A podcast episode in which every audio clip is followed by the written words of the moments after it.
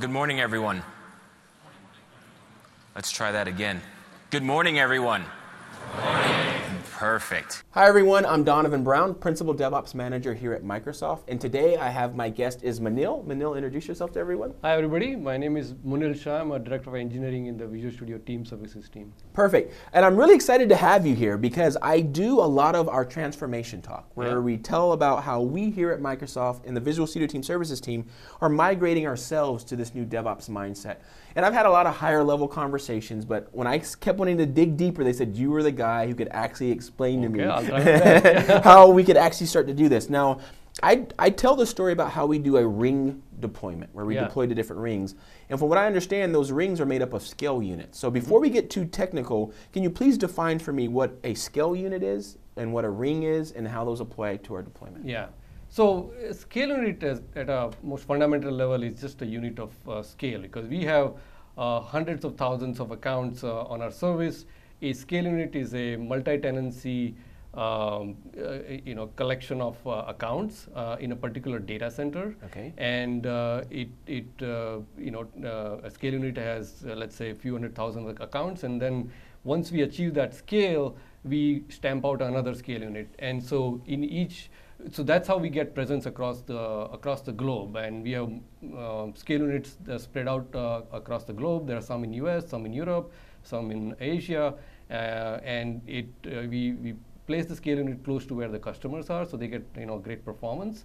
Uh, but it also allows us to uh, get this uh, you know horizontal scale on the product. Got it. So a scale unit sounds like we build or we reserve resources in Azure because because Visual Studio Team Services runs in Azure, and based on the I guess the VMs we're using, I, I believe we're not using PaaS, we're not using IaaS, we're using cloud services. We use PaaS. We have ATs and we have uh, uh, JAs. Okay. Um, and uh, each uh, scale unit will have, uh, um, you know, a, a a minimum of three, three uh, AATs and, and two JAs. Okay. But some of, some of our scale units are pretty big and they can have multiple, you know, 10, 15 uh, ATs and multiple JAs. And that just depends on the size of those. Uh, the So what are scale the unit. you're using some acronyms there. So explain the acronyms for us that don't know what the Um, acronyms. ATs are application tiers Right. and JAs are the job schedulers. Exactly. So there's also a database behind all this right, stuff too. we So use we're SQL Azure uh, for database. so each does each scale unit have their own database that Correct. matches it, right? So Correct. I'm going to have all Each these. scale unit has databases for the customers. Okay. Uh, so if you have in a given scale unit, if you have let's say 100,000 uh, customers, then they're packed inside a set of uh, uh, SQL Azure databases. Great. So I have a SQL Azure database that supports my jobs, that and also supports my application tiers. And my application tiers are running in cloud services. Right. Right. So, and that defines a scale unit. Yes. And they usually have the capacity of a hundred thousand. Yeah, I mean, it, it varies. So in some cases, we have a scale unit dedicated to a particular region. So let's say we have a scale unit for Brazil. Okay. Um, so it, you know, depending on the uh, number of accounts we have available in, in Brazil, uh, that scale unit will have that many accounts. In some you know region like US where we have lots and lots of account, we we have scale units in West uh, region, we have scale units in East region. Just for performance sake, we we have scale units in multiple Right. uh, um, data centers and. And as we get more customers and we start to tax a particular scale unit, we would stamp out Correct. another scale unit and start putting new customers there. Right. So that's a scale unit. It is the resources that we have in Azure that host a collection of customers Correct. on Visual Studio Team Services. Right. And I would assume that we deploy to those scale units not all at once, but through yeah, so a we, mechanism. we follow what we call safe deployment practices. And Okay. it's just- a way of uh, controlling uh, risk um, in a live site environment because uh, any change that we deploy to live site has the potential to cause some uh, disruption. Of course, you know we would like uh, all changes to flow smoothly, uh, but we are deploying changes all the time, um, sometimes multiple um, uh, changes per week. And so we want to do it in a very safe manner. And one of the ways we do it is this practice called safe deployment uh, uh, practice. And what it is is that we look at our envi- entire environment of, uh, let's say, you know, couple dozen scale units, and we group them into rings. And these rings are, um, uh, you know, think of them as uh, progressively. Uh, you know, the, the rings get progressively bigger. You know, so we start with what we call ring zero. Ring zero is um, is where we are, our scale unit zero is, and scale unit zero is our own team. So the Visual Studio Team Services running in the cloud uh, on the same VSTS service is uh, housed in scale unit zero, and that's part of our ring zero. So we deployed to a scale unit zero or ring zero first, and our team get to experience the new change uh, first. And if there is a problem, we would notice. We are the first ones to notice. Absolutely. Um, once that looks good, um, and we we live the new change on a sort of major deployment, we live it there for for a day, um, and we, a day or two, and we observe it, and then we go to uh, ring one. Ring one typically is a small scale unit.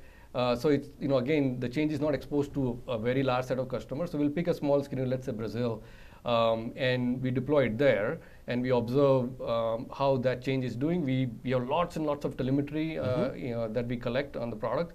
So we get a lot of insights just by looking at and monitoring the telemetry, but we can also keep an eye on sort of any um, uh, feedback we may be getting from customers.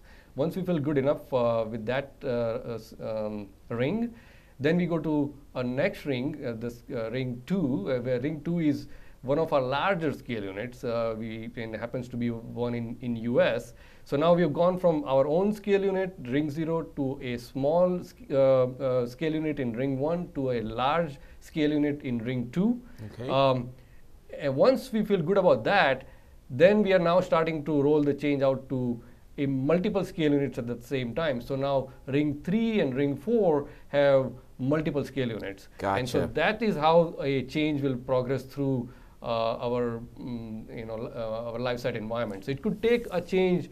Um, you know, if it's a small change like a hotfix, it, it could go through this uh, rings fairly quickly, you know, within few hours. But if it's our major uh, sprint deployment, a change can take uh, more than a week to go through our entire environment. Interesting. So that's why when, when we come out and say this uh, sprint release, we have these features, not all features are available to the customers at the same time because the change, those changes are getting uh, rolled out in a progressive manner. All right, great. So you, you mentioned you said a couple things there that were quite interesting. First is ring zero maps to a single scale unit. Ring two maps to a single scale Ring unit. one maps to a single scale unit. yeah, and zero, two- one, and two. Correct. But beyond that, there's multiple scale units in each ring. Correct. How do you decide how many scale units are in each ring?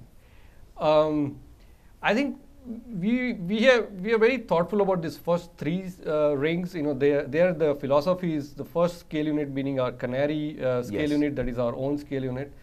Um, then we wanted the next scale unit to contain just one sorry neck ring to contain just one scale unit that's small enough um, so that we can again outside of our own team environment because remember our team MSENG is a is a special case you know so we want to see how the change um, deploys to a real customer scale unit. So that's how we picked a small scale unit in ring one.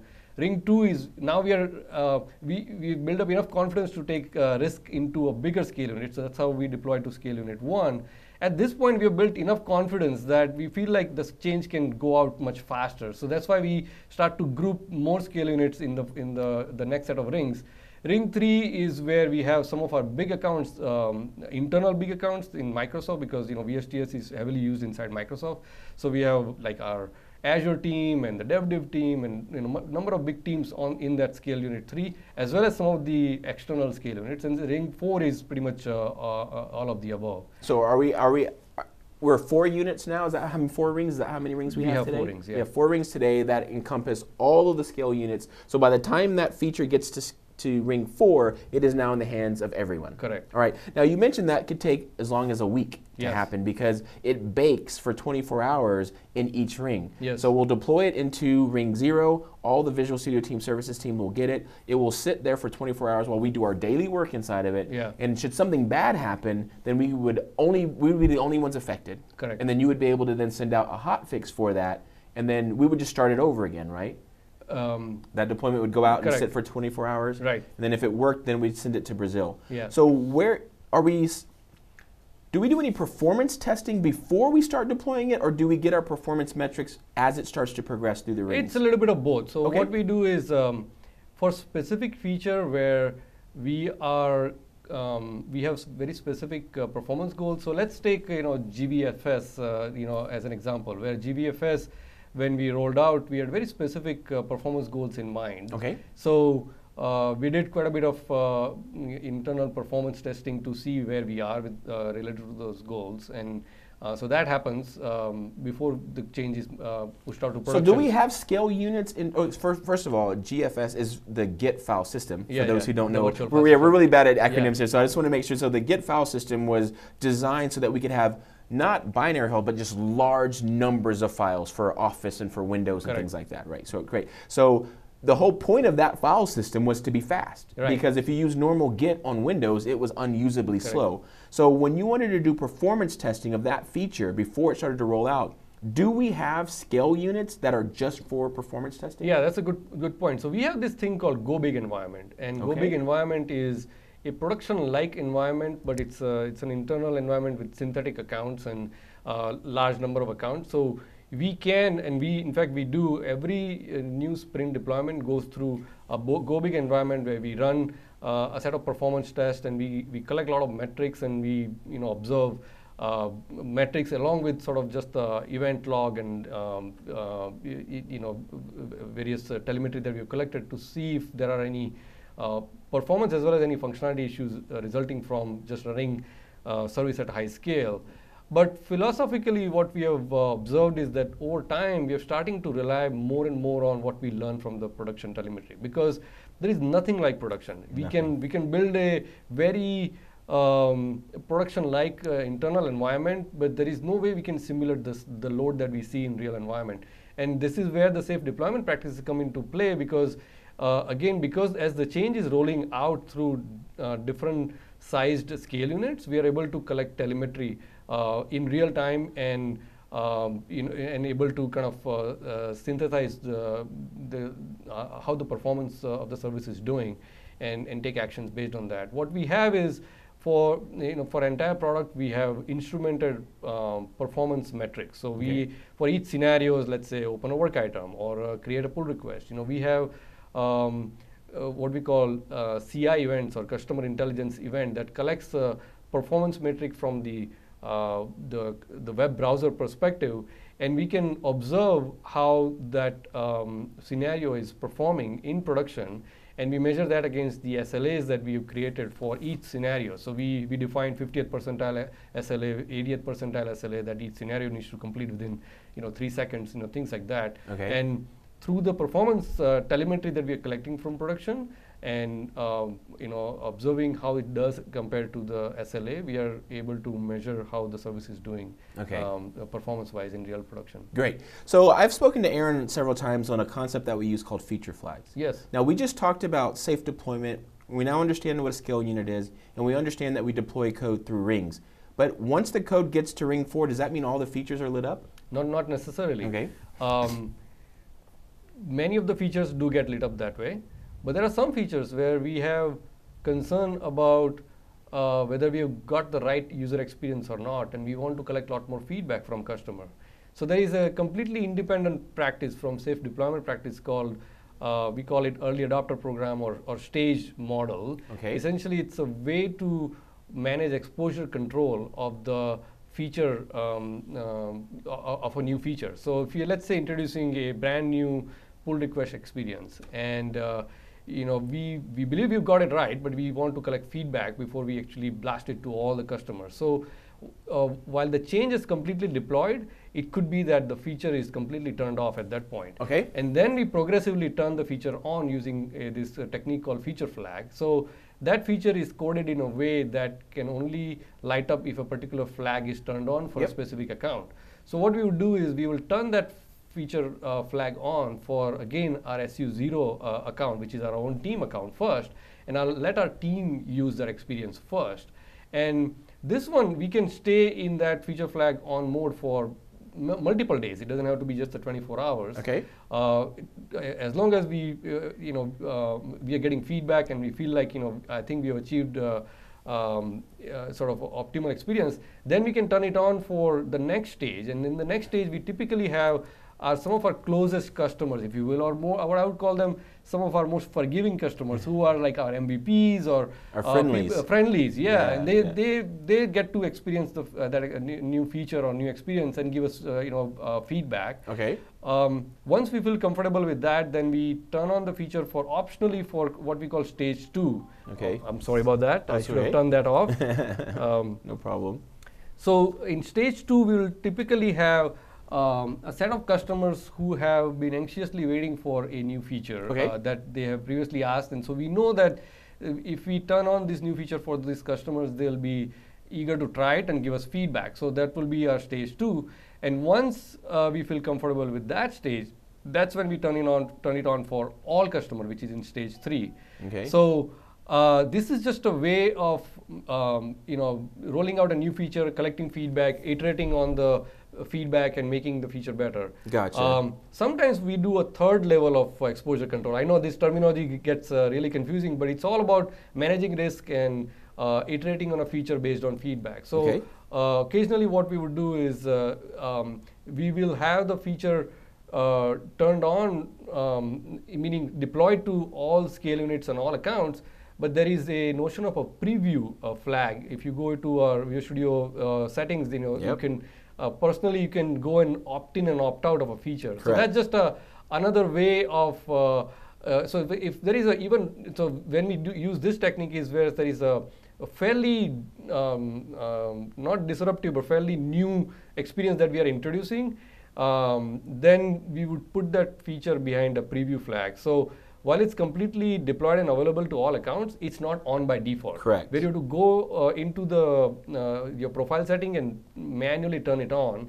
And by manually turning it on, you are opting to use that feature uh, in this new way and give us feedback. And then once we feel like you know everybody's satisfied with that new feature and it's kind of working well, then we make that uh, when we switch the default and make that uh, on by default. So is that like two different feature flags then? There's a flag that says make sure that it's been deployed in, in if they wanted to see it, they could see it. That's one flag. And then there's another flag saying I actually want to see it. So is that implemented Yeah, as yeah. two flags in our code as well? It's the the preview flag. The preview notion is not done through a feature flag. Okay. That's just a completely different mechanism. Okay. But the feature flag is a. So think about it this way: feature flag is a Uh, on-off switch that we control for customers, and the preview is an on-off switch that customer controls for themselves. Right. an individual user can control it for Correct. themselves. But if I turn that feature flag off, the one that we control, then that preview would disappear Exactly. altogether. Got it. So I also noticed that the telemetry that you get when you use preview is if I previewed it and I turn it off, right? That's information that I wouldn't get if it was just a feature flag without preview because you're forced to use it because we've turned it on for your particular stage. And even if you hated it, you're just going to have to grin and bear it. Yeah. And I've noticed that when we realize that people turn on a feature and then turn it back off, that's valuable information. They oh, that's super didn't like it. valuable. Yeah. In fact, what we do is that we use that to guide uh, a decision whether that feature is ready for um, on by default. Because um, I'm trying to remember which feature. I think it was the new build UI when we rolled out. We would then go back and uh, frequently check how many people opted in and then how many people opted out because an opt out is a is is a decision that customer made and that is telling us uh, something about it that you know maybe perhaps they didn't quite like that experience uh, a whole lot so Exactly. i think that's a very important data point to collect All right, so we have, so we know we have four rings.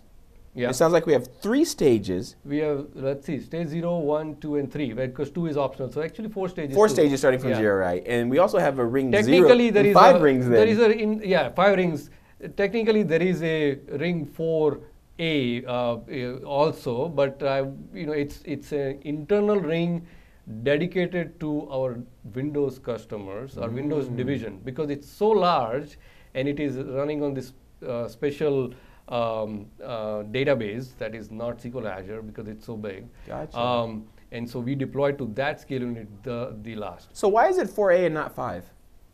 Uh, because yeah, that's a good question. Uh, yeah, I, I think it, it, it, it just so happens that we deploy to both Ring 4 and Ring 4A at the same time, so there is no delay. Uh, unlike if, if it was Ring 5, then there would be a delay from Ring 4 to Ring 5. I These are two rings that we deploy at the same time, Ring 4 and Ring 4A. Uh, Gotcha. but they happen to have a two. Great. So 4A has a single scale unit in it? Yeah. Yeah, but 4 has multiple scale units. in lots it. of Yeah, scale it makes it a little bit different too. Yeah, okay, yeah. interesting. So maybe it's the timing that chose Yeah. that particular one. Now, well, something else that you said that was interesting, and we kind of hit on it again, was how fast stuff gets deployed. If Mm-hmm. you're doing a normal three week sprint deployment, it sits in things for 24 hours before it moves on. But a hot fix, you said, doesn't do that. Yeah. Right. So are those two separate pipelines? How does how does the change know if it should go fast or if it should go slow? And what does going fast look like? What does that mean? Is it is there no testing? Is there how does it how do we yeah, decide that? No, that's a great question. So, um, everything, anything that we put out in production goes through fairly rigorous testing. So, one of the things that we have done over the last uh, couple of years is that we have um, completely transformed our test infrastructure Okay. and um, we took um, the tests that we had that, that were developed over many decades uh, or, or, or over a decade um, for our on-prem product, uh, where we had the luxury of testing for days, if you will, or for hours. Uh, in this new world where we are deploying, you know, at a pretty fast uh, uh, uh, cadence, we had to retool our testing. So um, in the last two years, we've gone through this exercise of converting our, all the old tests or, and rebuilding them in this new framework L0, L1, L2, and L0, L1s are think of them as unit tests. So what we've done is shifted away from um, this big monolithic end-to-end test that used to take a really long time, and they were uh, very um, they were they were not as reliable um, because they'll be flaky, there'll be errors, and we moved them to a lot more of these unit tests that are that run really fast. They are uh, very reliable, and we we run close to 50,000 unit tests uh, just in our uh, CI process. So by the time a fix comes out of a change comes out um, uh, out of the build process, it's already gone through pretty uh, significant amount of testing. Um, so even within hotfix deployment, we are able to yeah we may not run all our tests, but we are able to run pretty good number of our tests. And even a hotfix uh, uh, goes through a fairly rigorous uh, CI um, uh, test cycle. So it goes through pull requests and things like that. Yeah, yeah. Because I know So- our pull request runs over 41,000 unit tests just in a PR. Exactly, yeah. And then after PR, we do the uh, we produce the build, an official build, and then we run another battery of tests, and Okay. um, and, and that covers a fairly um, nice uh, area of the. You said you've been porting some of your, the unit test to a new architecture of unit test. Did it also change, require you to change the architecture of the application to be able to be more thoroughly and safely tested with unit tests versus integration tests? Because it sounded like what you were doing before, these end-to-end tests, that's integration testing. And it becomes flaky because there's so many external dependencies all Right. in different stages that when I recorded my test, I had one assumption, that assumption is no longer true, so the test may pass or fail Yeah. at no fault of the code. So you said we wanted to shift away from that to more unit testing, but not all code that was written a decade ago is really ready to be unit tested. So did you have to change the application? Yeah, we well? did have to we did have to change the core framework that we Okay. test framework that we had used uh, in the past um, to support the, this new uh, L0 L1. Uh, Yeah, but did you also test. have to change the actual application being tested? Is what I was Um, wondering. not not not a whole lot. Oh, not- okay. yeah, Okay, yeah. great. I, I mean, we do have some uh, what we call our on-prem tests that are still uh, written in the old framework, and Okay. that we've not managed to convert. But by and large, most of our tests have been converted. Got it. So even so, a hot fix is that a separate? Because we we dog food here. So release management is used to deploy Oh, yeah, absolutely, yeah. VSTS, right? Yeah. And I always joke So we have a template for deploying a dog food, and we have a template for deploying our main um, uh, s- s- Sprintly deployment. And, Okay. Um, so you, you know, you ask the question, how many hours does it take to get an hotfix out? And hotfix, uh, you know, goes through this four rings, you know, fairly rapid uh, sessions. So if, if it gets deployed to SU0, um, you know, within the next hour gets deployed to S, um, ring ring one, then ring two, ring three, and ring four. So I think within five to six hours, it, a hotfix can get deployed all the way out. And the, and the, the time in between each ring is that controlled by a human or is that automated? No, it's it's it's part of the um, the release management template that we have. So, So- it's uh, it's not. Uh, uh, we can always override that, but they, by default it follows a particular sequence. Right. So what I'm asking is, is that is there a human inter- is there a human being that gets sent a notification to approve after 24 hours, or does it automatically after 24 hours no, go into the next ring? automatically goes up. Got it. Got it. So then my question, and again one more time, um, if we have a path that says every 24 hours go to the next ring, do we have a separate path that says every hour go to the next ring, which is for hot fixes? Is that how we do that? Yes. All right. So there's two different release Yeah. pipelines. Got it. One for hot fixes, and the only difference between those is the amount of delay between one ring Correct. deployment to the other ring deployment. Okay, great. So we've talked about scale units, safe deployment, rings, and stages, which is which is amazing. So when we're when we're moving through those rings, though, there's several different types of changes that are being deployed. There's database changes. There's there's binary changes. Which order do we deploy when there is a, let's assume we have a change that's going to change our binaries and the schema of our database. Which one gets deployed first, the schema or the binaries? We deploy the binaries first, and uh, the, that binary change has to work with both the old schema and the new schema. So what we call um, uh, that's an ATDT compat uh, mode, and uh, what we do is it, when we deploy to our first scale unit, scale unit zero, we we deploy just the binaries, and then we wait for 24 hours. So that allows us to um, make sure that the new binaries are uh, are working well with the old schema, um, and, and so th- it's designed to work with that ATDT compat mode. so what's, Um, what's that acronym? Oh yeah, sorry, uh, application tier and the data tier. So Okay. uh, we want to make sure that the um, binaries and the, data, the the schemas they work well, work together Perfect. in a com- backward compatible manner. Okay. And then we deploy the, the database change. Once we've made the database change, we so we cannot roll back. Be, before that, the, if there is an issue with the binary, we have the ability to roll back. But once we have deployed the, the databases, we don't roll back. Got it. So we deploy out the app tier and we let it sit to make sure that we don't have any assumptions over the shape of the data, that it understands the old schema and it still functions as it should against the old schema. And then we use it to make sure. And if it doesn't perform correctly, then we can just basically put the old binaries back, no harm, no foul. We'll go make a change, produce new binaries, and try it again. Right. And then we're like, okay, great. The new binaries are out there. Now, interesting thing is that those new binaries clearly have new functionality, new features in them, but none of those features light up because they're still running against the schema that doesn't support that particular Correct. feature. And then once we're safe with that, we then deploy a new database. Now, we don't take the system offline, No, right? It has to be able to be deployed while it's running. So once the new database is deployed, that's when we know, okay, there's no going back. We're Yeah. past the event horizon. But do the new features just start lighting up because the new database is out there, or are they still behind the flags that we have to turn on? So if a feature is behind a flag, then obviously it doesn't light Sure. up. But uh, otherwise, it will light up. Not all features are behind the f- behind feature flags. We we choose which features we want to um, hide behind feature flags. Again, Okay. it has to it has a to do with um, you know how we feel about the feature, the risk, and and how much feedback we want to collect from the cu- customers. If there are uh, let's say uh, I'm making a, a performance improvement of a, of a particular feature. There is no reason to put that feature behind a feature flag because who's not going to like a performance improvement? So Gotcha. uh, those those type of features they just get rolled out. Right, right. Okay, but if it. you're making a UI change, like I said, if you're introducing a new pull request, then you want to hide it behind a feature flag and then progressively disclose it because you want to collect feedback, you know, tweak it a little, bit, and once you are fully satisfied, that's when you want to make it available to All the right, customer. all right, good. Because I remember because Aaron has told me like all new features go behind feature flags, but a performance improvement isn't a new feature, really, right? It's Yeah. so what I think is the safer say is all new features are behind feature flags, but all code changes are not behind a feature Oh, flag. absolutely, All right, great. Yeah, I think that. Yeah, okay, great. So that now everyone's we're consistent again. So we. How are we managing the database schema changes though, right? There's there's partners of ours like Redgate who have tools for that. We have SSDT internally that would work against uh, SQL Azure. We have code first migrations. So I um, so my question is, we have a schema change. How in the world are we running?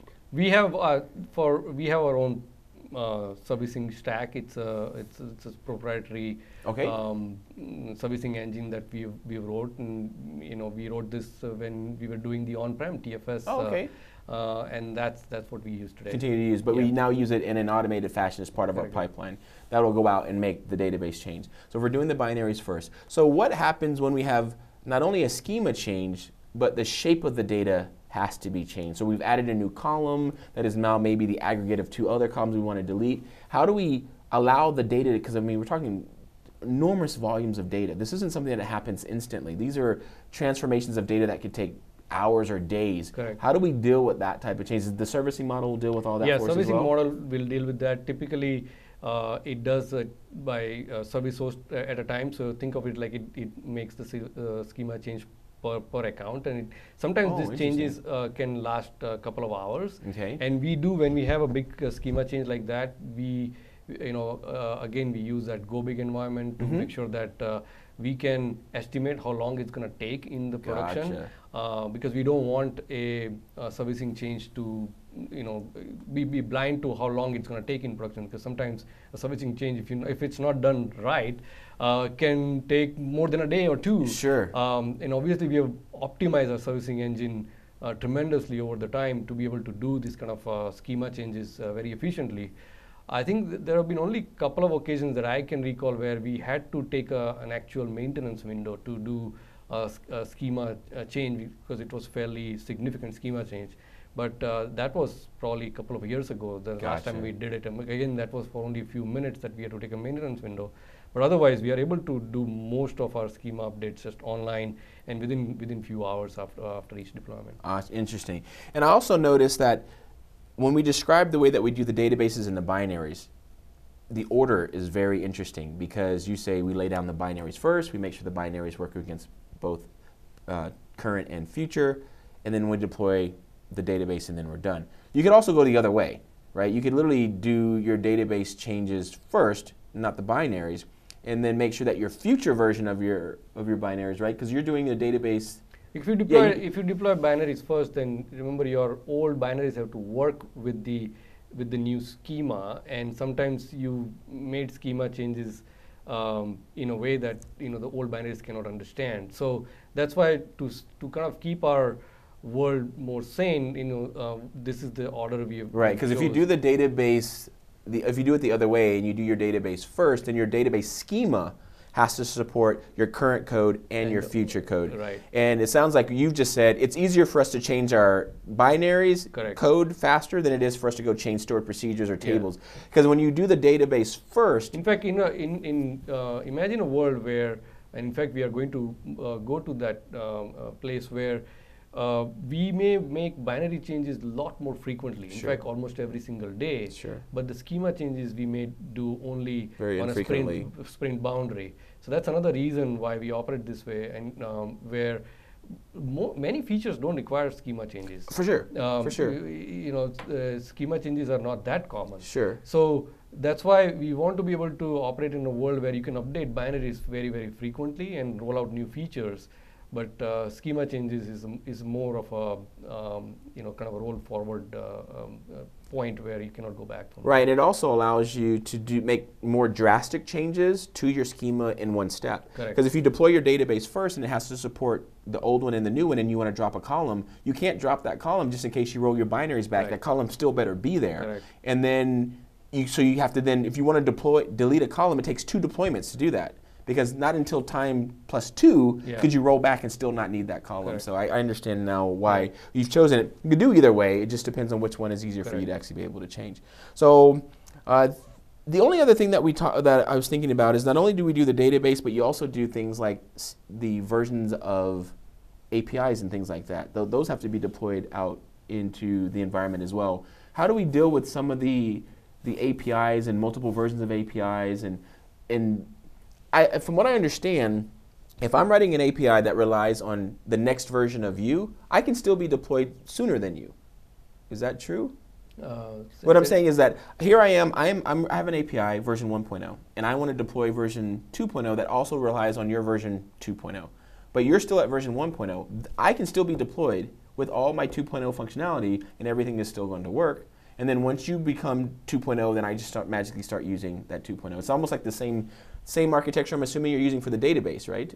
You're talking about service to service calls? Yes. Yeah. Um, so yeah, there we use the the API um, uh, versioning to negotiate which API you're using when you're talking to the um, other service. And uh, yeah, I mean, it, because you cannot assume that all services are deployed at the same time. Right. Uh, on and and so uh, you know as we are adding more features, we are some of the new features that we are adding, we are adding them through microservices. So they are not just part of the main TFS service, and these services can get deployed um, in, in, a, in different order. I mean, they're not all deployed at the same time. So if you're doing a service-to-service call and you're um expecting a specific API uh, version of, um, on the other other end, you do need to uh, you know um, Negotiate negotiate that. Uh, All right, so our code is as well. basically saying, I would like you to be at version three. You're Right. not, okay, then I'm going to downgrade gracefully to version two. Right. You're there, I'm going to keep using that. And then on the next session, then they can go back and say, hey, are you at, at three yet? Right. And then start to use that information. Right. All right, great. So um, this is, is like, it's fascinating, some of the stuff that we do. I don't think people understand just how complicated Yeah. a deployment like this actually is to as many scale units and to as many rings that we're actually maintaining. So I really appreciate you taking the time Yeah. and shedding the light on that. Of course, yeah. Thanks for the opportunity. I sorry if I threw in a lot of different uh, uh, acronyms. You know, they part of they become part of our our vernacular exactly exactly but i think i double clicked on most of those if someone watching the show uh, we said an acronym we didn't explain just leave us a comment we'll definitely go back and explain that but again when you're talking about a large scale live site application like ours it's, it's really important to know how do we deal with the deployments on a system that can never go down and Yeah. i remember brian harry shared that with me he's like never ever ever can we take this system Well, down we have yeah. to deploy it while it's live One of the interesting thing is that uh, the safe deployment practice that I, I talked about, these rings, is actually a practice that's used across all of the Azure services inside our cloud and enterprise division. So Okay. um, the nice thing is that um, all our major Azure services are following very similar practices, uh, Okay. and and so you get some sort of a consistency. Uh, for example, our scale unit zero, uh, where our own uh, uh, instances, all services have scale unit zero, and they they're all housed in the same data center. So th- again, if what it does is that if there is a, a let's say new version of compute being rolled out. Um, and us going through the same uh, safe deployment practice as compute, we're able to take advantage of the changes that are happening in a particular uh, manner in the compute Okay. uh, and not cause sort of this mishmash of uh, how the changes get rolled out to customers. Uh, Awesome. Yeah. Another, I, I'm probably going to have to have you back because uh, we've gone a long time, and I'm sure people are going to be taxed. But I'd love to talk to you about live site incidents. Oh, yeah, absolutely. and, and how we deal with that, how we identify one is even happening, how do we identify who has to get paged and get on the bridge. So uh, we're, we're going to go ahead and pause now. We're going to be done with this video, but in the future, we're going to have Munil back and, and blow Sounds your good. mind on that. Thank you so much for watching, everyone. Right. Thank you. It was awesome. Yeah. All right. Thank you so much. Yeah. Of course.